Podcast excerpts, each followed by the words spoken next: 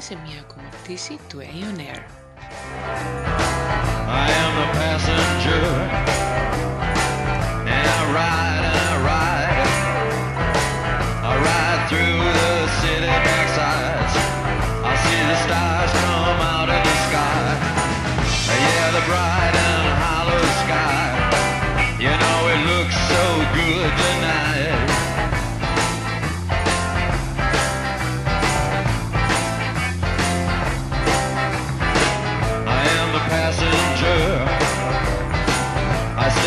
under glass.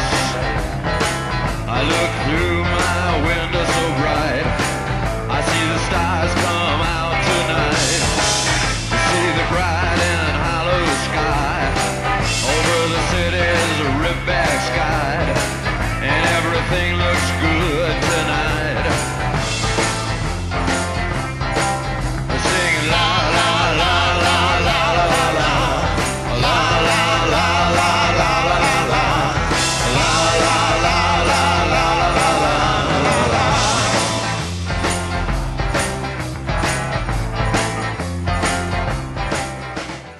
Καλησπέρα σας. Είμαι η Ενθή Ψωμιάδου και μ, ακούτε το Aeon Air. Είναι 1η Ιουλίου και ενώ παίρνω θέση στο πιλωτήριο για να ξεκινήσει η πτήση μας, μ, προσέχω το ρολόι που λέει 21 και 59 και σκέφτομαι ότι 24 ώρες πριν με απασχολούσε πολύ ένα περιστατικό που διεξήχθη μπροστά μου. Α, κάποιες ώρες νωρίτερα σε ένα κινηματογράφο στη Λεμεσό. Ένα περιστατικό που έφερε στην επιφάνεια ένα θέμα που με απασχολεί πολύ. Όταν συζητάω με γονείς ή όταν παρατηρώ άλλους γονείς και έχει σχέση με το τεράστιο θέμα που λέγεται σύγκριση σύγκριση των παιδιών με άλλα παιδιά, σύγκριση του εαυτού μας με άλλους και μ, όλα αυτά που συνεπάγεται η σύγκριση. Όλα αυτά που μπορεί να ακολουθήσουν και όλα αυτά που βιώνει ένα παιδί όταν διαρκώς κάποιος του λέει ότι είναι λαντοματικός κατά μία έννοια σε σύγκριση με το Γιωργάκη, την Ελένη, τη Φίβη, τη Ράνια, τον Πέτρο που είναι δίπλα του στο σχολείο ή σε μια παιδική χαρά ή οπουδήποτε. Χθες το απόγευμα λοιπόν ήμουν στον κινηματογράφο με το γιο μου, ο οποίος είναι σχεδόν πέντε ετών. Περιμέναμε με τα εισιτήρια αναχείρας να δούμε μια ταινία. Εκεί λοιπόν στην αναμονή ένα από τα παιδάκια για κάποιο λόγο έκλαιγε. Είχε μια διένεξη με τη μαμά του, δεν ακουγόταν τόσο το τι συζητούσαν. Ε, το μόνο που ακούστηκε κάποια στιγμή από τη μαμά ήταν μια κλασική ατάκα που ομολογουμένως μου χτύπησε ένα καμπανάκι μέσα στο κεφάλι μου διότι είναι πάρα πολλές οι φορές που την έχω ακούσει να λέγεται είτε ακριβώς έτσι να διατυπώνεται είτε με διάφορες παραλλαγές και ήταν αυτό το βλέπεις πόσο ήσυχα είναι τα παιδάκια μόνο εσύ κλαις.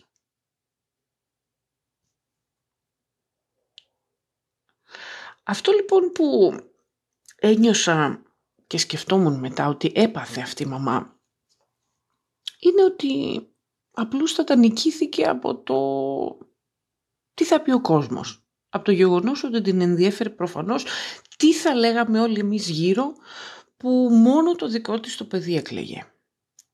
Ήταν δηλαδή πιο ισχυρό μέσα της το να μην κοιτάξουμε οι υπόλοιποι λοξά το παιδί της. Όσοι από εμάς δηλαδή θα κοιτούσαμε έτσι, γιατί αρκετοί από εμάς είχαμε τη λογική του «Εντάξει, παιδί είναι κάποιες φορές, θα κλαίει. Επίσης της ήταν πολύ ισχυρό να μην τη χαρακτηρίσουν κάπως αρνητικά ως γονέα. Και αυτό που έκανε ήταν ότι κατέφυγε στη σύγκριση για να κάνει το παιδί να αισθανθεί υποδέστερο ότι κάτι δεν κάνει καλά εκείνη την ώρα σε σύγκριση με τα υπόλοιπα παιδιά. Λες και πρέπει απαραίτητος να είναι ίδια όλα τα παιδιά μεταξύ τους. Και τι έκανε, φυσικά τα κατάφερε. Το παιδί σταμάτησε να κλαίει.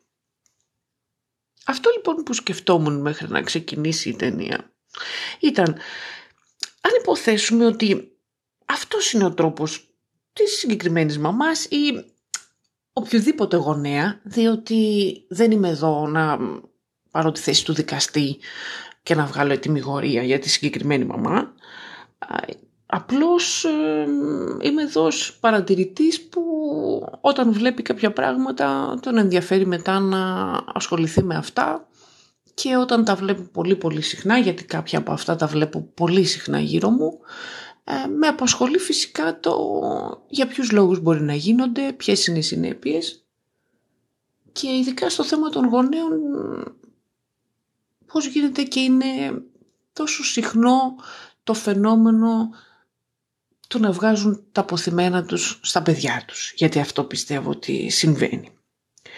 Αν υποθέσουμε λοιπόν ότι αυτός ο τρόπος, αυτό το μικρό δείγμα που είδαμε εκείνη την ώρα από τη συγκεκριμένη μαμά, είναι ο τρόπος της και σε άλλες στιγμές, νομίζω μπορούμε πολύ εύκολα να φανταστούμε πόσες φορές αυτό το παιδί έχει βιώσει την καταλητική όπως πιστεύω εγώ δράση της σύγκρισης πάνω του. Το συγκεκριμένο παιδί και το εκάστοτε παιδί που υφίσταται συστηματικά τη σύγκριση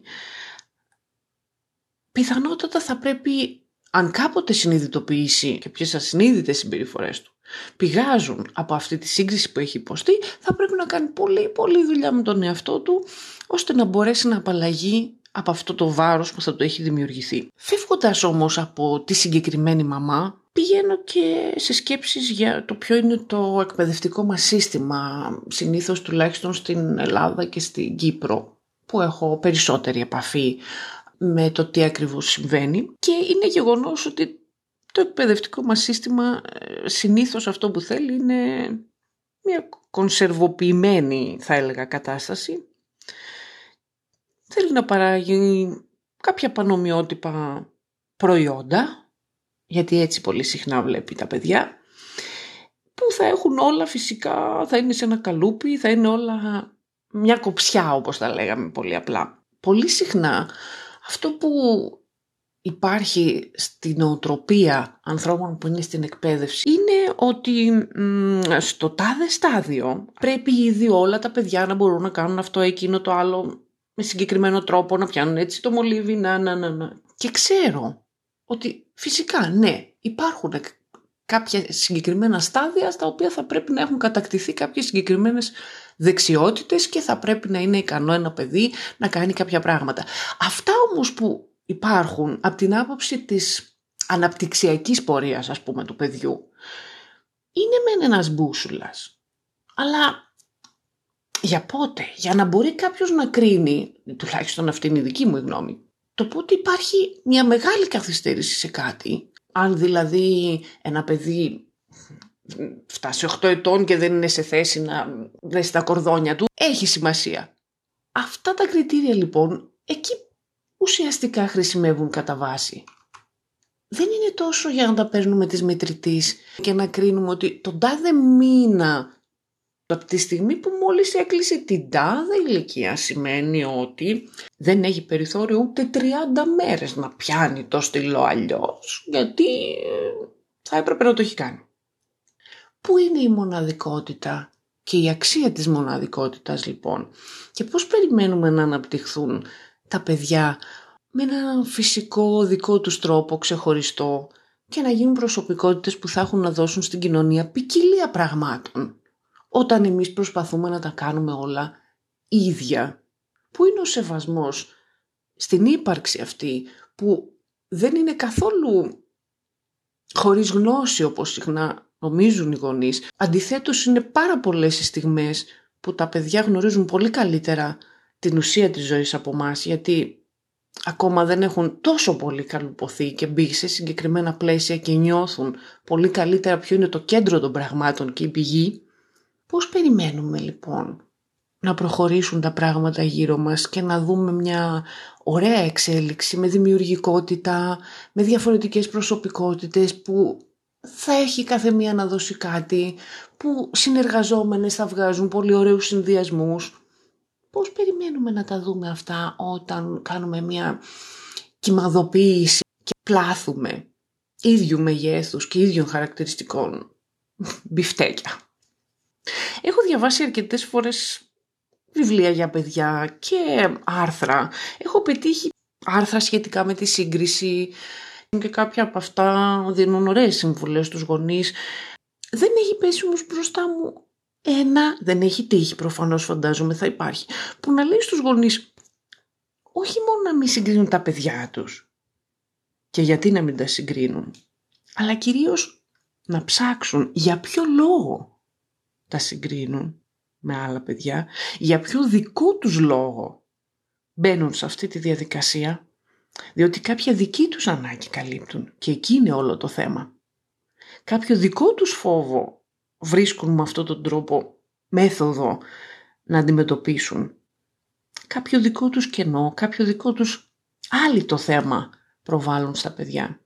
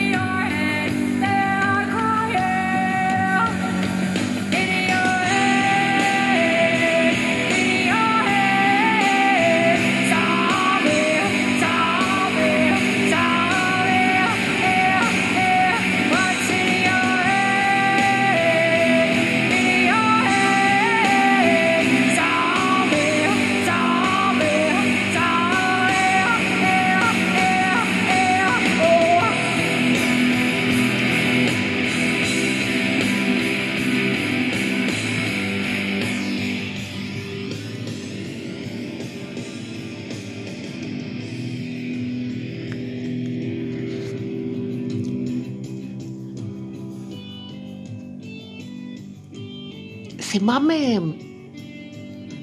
πολύ καθαρά αυτή τη στιγμή διάφορες σκέψεις που είχα όταν ήμουν πιο μικρή και συνειδητοποίησα ότι ήθελα να ασχοληθώ με τη συγγραφή, συνειδητοποίησα ότι μου άρεσε η γραφή ως τρόπος έκφρασης, ότι με βοηθούσε να εξισορροπώ τα πράγματα μέσα μου. Και δεν αισθανόμουν ότι ήθελα να βρεθούν τα γραπτά μου μπροστά στα μάτια άλλων.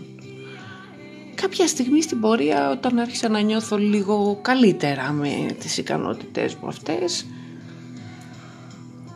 έλεγα εντάξει ίσως ναι να τα διαβάζει και κάποιος άλλος εντάξει μ, οκ ας κάνω ένα blog δεν θα το διαφημίζω πουθενά οπότε ποιο να το πετύχει τώρα να το πετύχουν πέντε άνθρωποι ας πούμε ε, εντάξει οκ να μην γίνουμε και πολύ ρεζίλοι Θυμάμαι μια χαρακτηριστική σκέψη που ήταν ότι Μα όταν έχει υπάρξει ο Καζαντζάκης, πώς σε φέρεις από τη στιγμή που, που, που, που και έκανα μια λίστα τεράστια στο μυαλό μου, μακροσκελή, σαρανταποδαρούσα. Και θεωρούσα ότι επειδή έχουν υπάρξει αυτοί οι άνθρωποι και έχουν ασχοληθεί με τη γραφή, δεν έχω δικαίωμα να το κάνω κι εγώ. Γιατί, γιατί έμπαινα σε σύγκριση με αυτούς; Ενώ με τα χρόνια και όχι μόνο απλώς επειδή περνούσαν τα χρόνια γιατί κανείς δεν, νομ- δεν νομίζω ότι εξελίσσεται μόνο και μόνο επειδή περνάει ο καιρός και μεγαλώνει. Ε, στην υπόλοιπη διαδρομή λοιπόν όσο ε, σταδιακά ανακάλυπτα κάποια άλλα πράγματα στον εαυτό μου ε, κάποια στιγμή κατέληξα μετά από αρκετά χρόνια στο ότι σε μια θέση μου πια ξεκάθαρη ότι δεν έχει κανένα νόημα η σύγκρισή μας με κανέναν άλλον. Κανένα απολύτως νόημα. Σε κανένα επίπεδο και σε κανένα τομέα της ζωής μας. Δεν υπάρχει κανένας λόγος και δεν υπάρχει καμία λογική στο να συγκριθούμε με κάποιον άλλον. Γι' αυτό και ακριβώς επειδή είμαι αρκετά χρόνια απελευθερωμένη από αυτό, γι' αυτό και δεν νιώθω αυτό που λέγεται ανταγωνισμός μέσα μου, γι' αυτό και μου αρέσει πολύ όταν διαβάζω ωραία γραπτά, ωραία σύμφωνα με το δικό μου κριτήριο, άλλων ανθρώπων, α, διότι δεν μπαίνουν στη διαδικασία της σύγκρισης. Και αυτό όχι γιατί πιστεύω ότι γράφω ότι καλύτερο έχει γράψει ποτέ άνθρωπος, αλλά δεν είναι αυτό το θέμα. Και δεν είναι αυτός ο στόχος μου. Ο στόχος μου είναι φυσικά πρώτα απ' όλα ε, να ικανοποιώ εγώ την ανάγκη μου και αυτό που μου καλύπτει η γραφή, φυσικά. Και ο επόμενος στόχος ως προς τη γραφή είναι το να καταφέρει να αγγίξει κάποιους ανθρώπους, να νιώσει κάποιος κάτι από ένα κείμενό μου, να σκεφτεί κάτι ή με αφορμή ένα κείμενό μου να συνειδητοποιήσει κάτι ή οτιδήποτε. Όσοι και να είναι αυτοί οι άνθρωποι, ακόμα και ένας, δύο, πέντε, αυτό είναι επίσης κάτι που μου δίνει πολύ μεγάλη χαρά. Δεν είναι ο σκοπός μου λοιπόν ούτε να ξεπεράσω οποιονδήποτε έχει υπάρξει ή υπάρχει αυτή τη στιγμή και ασχολείται με τη γραφή. Το μόνο άνθρωπο που βλέπω μπροστά μου για να μπορέσει να συγκριθεί με την Ανθή είναι η ίδια η Ανθή σε ένα προηγούμενο στάδιο. Και αυτό το έχω και σε άλλους τομείς, όχι μόνο στη γραφή. Όταν λοιπόν διαβάζω μ, κάποιο κείμενο από το παλιό μου blog, που είναι πριν, δεν ξέρω, 10 χρόνια, μ, ίσως, αμ, που δεν είναι πια δημοσιευμένο, ή όταν διαβάζω κείμενά μου παλαιότερα, μπορώ να αντιληφθώ ότι ναι, αυτή τη στιγμή γράφω διαφορετικά. Βλέπω μία εξέλιξη. Και αυτό είναι κάτι που με ικανοποιεί. Το ίδιο πράγμα ισχύει και για όλους τους άλλους τομείς. Ας πούμε αυτή τη στιγμή είμαστε σε μία πτήση του Aeon και τι είναι το Aeon Ένα podcast. Δεν είναι ο στόχος μου να κάνω ένα podcast που δεν έχει ξανακάνει ποτέ κανείς με την έννοια του να ξεπεράσω κάτι, να είναι τεχνικά τέλειο, να μην κάνω πουθενά ε, μ, πάντα ο στόχος μου μέσα σε όλα αυτά, η αίσθησή μου, αυτό που φέρω, αυτό που κουβαλάω, αυτό που νιώθω ε, ως βάση και ως κάτι σταθερό και μη διαπραγματεύσιμο, είναι ότι κάνω να είναι ανθή. Δεν ξέρω πώς θα μπορούσε να το μεταφράσει κάποιος άλλος που το ακούει αυτό, αλλά μ, εγώ ξέρω τι είναι. Σημαίνει να μην εντός εισαγωγικών προδώσω αυτό που νιώθω εγώ ότι έχω βρει ως ταυτότητά μου. Το προσωπικό μου στοιχείο. Αυτό δεν σημαίνει ότι δεν αλλάζουμε κατά καιρούς, δεν σημαίνει ότι δεν εξελισσόμαστε και ότι δεν, είναι, ε, δεν, δεν μετασχηματίζονται κάποια πράγματα μέσα σε αυτά τα χαρακτηριστικά, αλλά και πάλι είναι μέσα σε αυτό που λέγεται προσωπική μου ταυτότητα. Όταν λοιπόν ακούω το πρώτο επεισόδιο podcast που έκανα και ακούω και το τρίτο, νιώθω ότι ναι, είναι λίγο διαφορετικό. Η όποια εξέλιξη λοιπόν βλέπω εκεί και η όποια εξέλιξη θέλω ακόμα να δώσω ε, είτε σε αυτό που λέγεται podcast είτε σε οτιδήποτε άλλο κάνω δεν έχει μέτρο σύγκρισης άλλους ανθρώπους. Έχει μέτρο σύγκρισης μόνο το πριν το δικό μου και το πώς νιώθω στη διάρκεια που το κάνω αυτό. Και κυρίως να το ευχαριστηθώ, να το μοιραστώ με αγάπη και ενδεχομένως να αγγίξω κάποιους ανθρώπους. να εκφραστώ και να ικανοποιήσω όλο αυτό που θέλω να ικανοποιήσω, αλλά πάντα με γνώμονα τι είναι η ανθή. Και θα μου πεις τώρα εσύ συνταξιδιώτη, τι μας ενδιαφέρει αυτό που κάνεις εσύ κυρία μου, εγώ δεν θέλω να γίνω εσύ. Και θα σου απαντήσω, ακριβώς, αυτό είναι που θέλω να σου πω. Να μην γίνεις εγώ, να μην γίνεις ο άλλος, ο τάδε, ο δίνα. Να είσαι ο εαυτός σου. Αλλά βρες τον πρώτα. Μάθε τον. Πιάσε τον να έχει τη δική του ταυτότητα, να σταθεί εκεί έξω, να εξελίσσεται στη δική του διαδρομή και στη δική του πορεία, όχι άλλων, όχι σε σύγκριση με άλλους. Όχι με βάση τις τάσεις, όχι με βάση τη μόδα, το τι θέλει ο πολλής κόσμος. Τώρα που είπα μόδα συνειδητοποιώ ότι είμαστε σε μια εποχή που αυτή η φράση το be yourself ακούγεται τόσο συχνά. Υπάρχει σε t-shirt, ε, υπάρχει σε αναρτήσεις στα social media.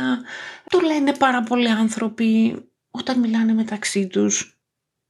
Κι όμως, σε αυτή την εποχή που αυτό ακούγεται τόσο μα τόσο συχνά, αυτό που κυριαρχεί είναι αντίγραφα. Και αυτό γιατί σίγουρα είναι πολύ δύσκολο να μάθει κάποιος τον εαυτό του, να τον αποδεχτεί, να τον αντιμετωπίσει και έτσι μετά αφού τον αποδεχτεί να μπορεί να αποδεχτεί και τους άλλους ανθρώπους και τη διαφορετικότητά τους και τα ωραία τους, να μην νιώθει ανταγωνιστικά προς αυτούς γιατί είναι ok με τον ίδιο του τον εαυτό. Εκεί λοιπόν είναι που χρειάζεται να γίνει μια ωραία επανάσταση στο να μην θέλει κανένας μας να είναι κάποιος άλλος ή να είναι καλύτερος ή να έχει περισσότερα από κάποιον άλλον, αλλά να είμαστε ο εαυτός μας πραγματικά, να δίνουμε στον κόσμο ο καθένας το δικό του φως.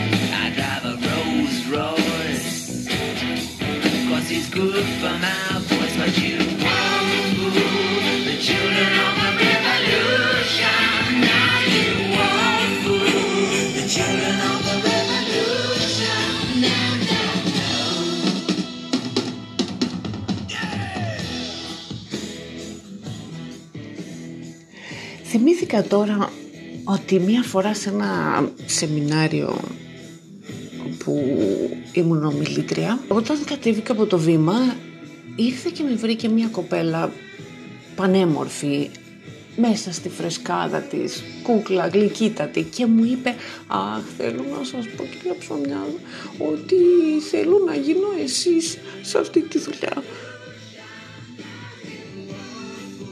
Και εγώ της είπα, γιατί παιδί μου να θες να γίνεις εγώ όταν μπορείς να είσαι εσύ; Και ένιωσα τόσο γεμάτη επιθυμία να της το βάλω αυτό μέσα στο κεφάλι. Ότι δεν υπάρχει κανένας λόγος να γίνεις κανένας άλλος, να είσαι εσύ. Ξέρω ότι δεν γίνεται να βάλουμε στο κεφάλι κάποιου κάτι, δεν γίνεται να αλλάξουμε κανέναν. Μόνο τον ίδιο μας τον εαυτό μπορούμε να μετασχηματίσουμε και να εξελίξουμε. Ε, αυτή η πορεία δεν τελειώνει ποτέ, αλλά έχει υπέροχες κατακτήσεις ενδιάμεσα και κάθε φορά σε κάθε σταθμό κατά ένα περίεργο τρόπο είναι σαν να παίρνει μια ένεση τόνωσης η δύναμή μας η εσωτερική. Και αυτή η δύναμη και αυτό το φως που είπα νωρίτερα, όταν είναι το δικό μας ξεχωριστό φως, υπάρχει μια μορφή αίσθηση γεμίσματος, πληρότητας.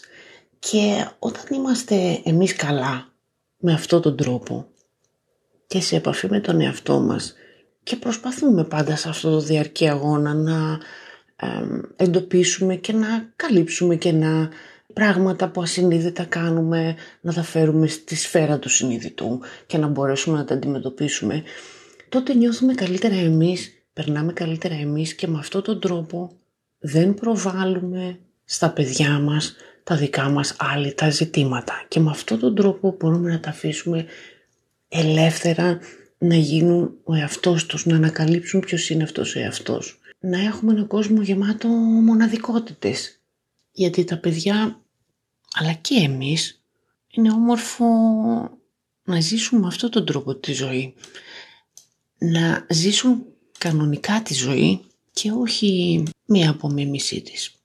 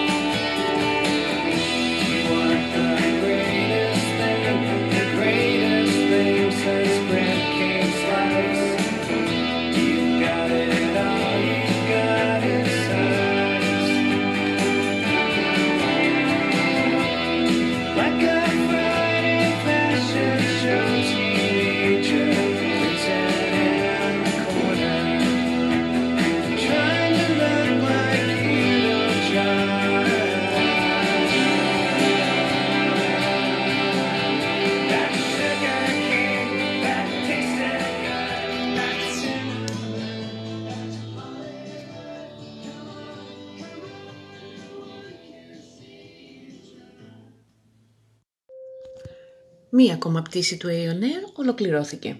Τα σχόλιά σας μπορούν να φτάσουν σε μένα μέσω της ενότητας contact του site www.ψωμιαδοανθή.com Με χαρά θα σας απαντήσω, είτε εκφράσετε συμφωνία, είτε διαφωνία με όσα είπα, αλλά μόνο σε μηνύματα που η αρμόδια επιτροπή, δηλαδή ο εαυτός μου κι εγώ, θα κρίνει κατάλληλα και σχετικά μόνο με όσα υπόθηκαν στη διάρκεια της πτήσης μας.